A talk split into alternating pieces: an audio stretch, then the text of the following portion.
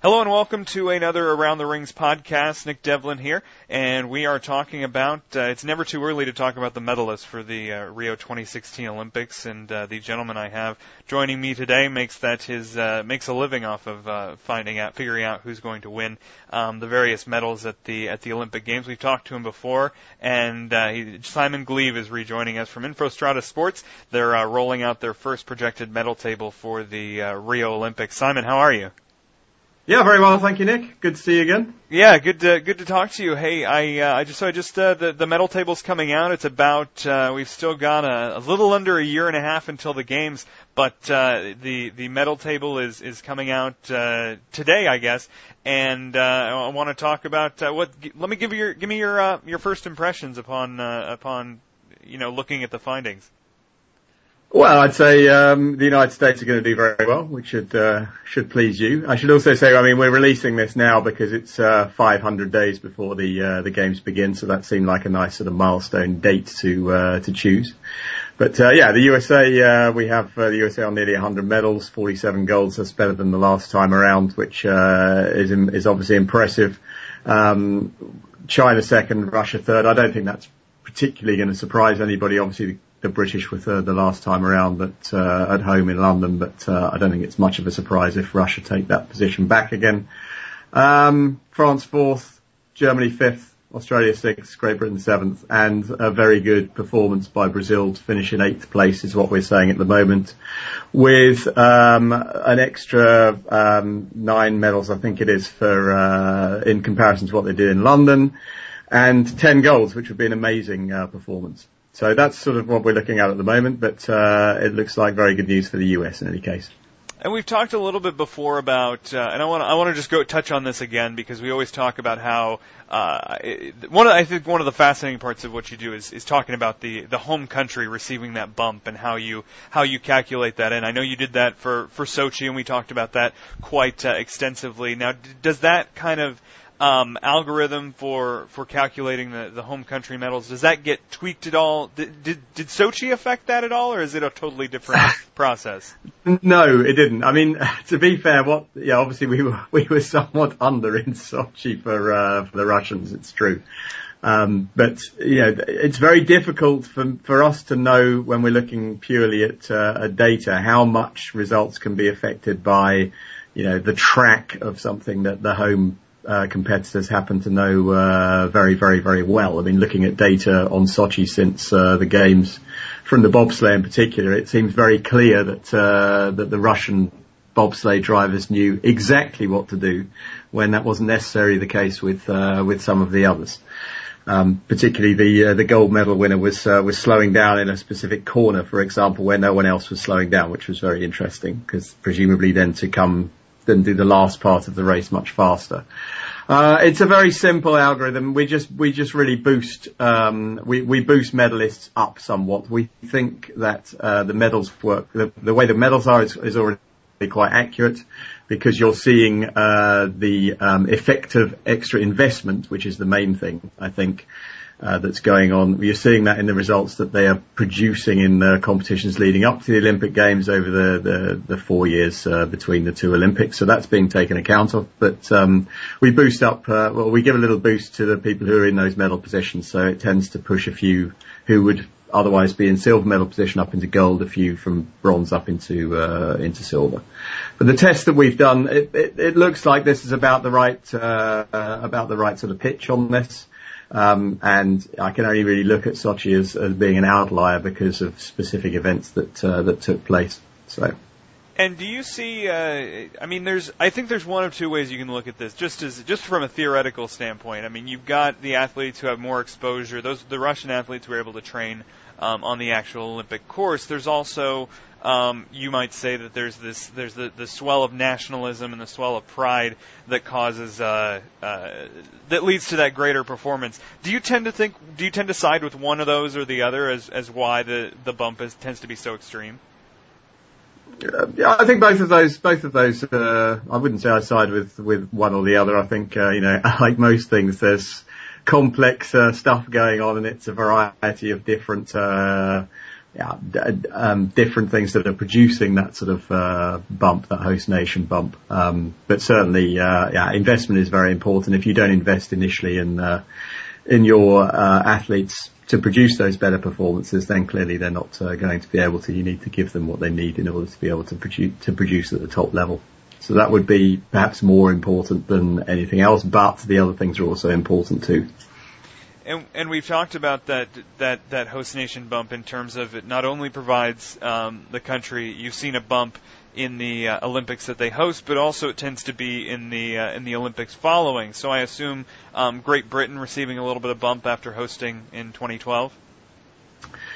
Um, yeah, it depends on what you're comparing it to, really. Um, yeah, that's a difficult question to answer. I mean, certainly as far as uh, what we currently have, you know, the uh, the performance of Great Britain is expected to be down quite a bit on uh, London 2012, which again is something that you that you would expect looking at uh, the historical uh, games for other host nations. Other host nations they, they they peak when they host it, and then afterwards their performance is uh, is not as good as it was when they hosted it, which is you know reasonably uh, to be expected. I think there's there hasn't been a single host nation, I believe, who has uh, improved their performance in the subsequent games after hosting. And uh, yeah, we're saying that Britain won't do it either. Although that is the that is the aim of uh, of Great Britain, as far as I understand it. Mm-hmm. And uh, and getting back to the United States, I noticed in the in the in the material that you sent me, um, the United States has a few uh, athletes who are expected to win multiple medals. There's Missy Franklin and Katie Ledecky and, and, and Simone Biles, and we're we're expecting to see those. But also Michael Phelps is down as a guy who uh, who's expected to win multiple medalists, which I think might come as a surprise to some, just given that he's he's been retired. There was initially some question about whether he would compete, but uh, you you run the projection the projection, and uh, and and I guess that is that a uh, is that a difficult thing because he was he was retired and totally out of competition. Does that affect the numbers? Does that skew things at all?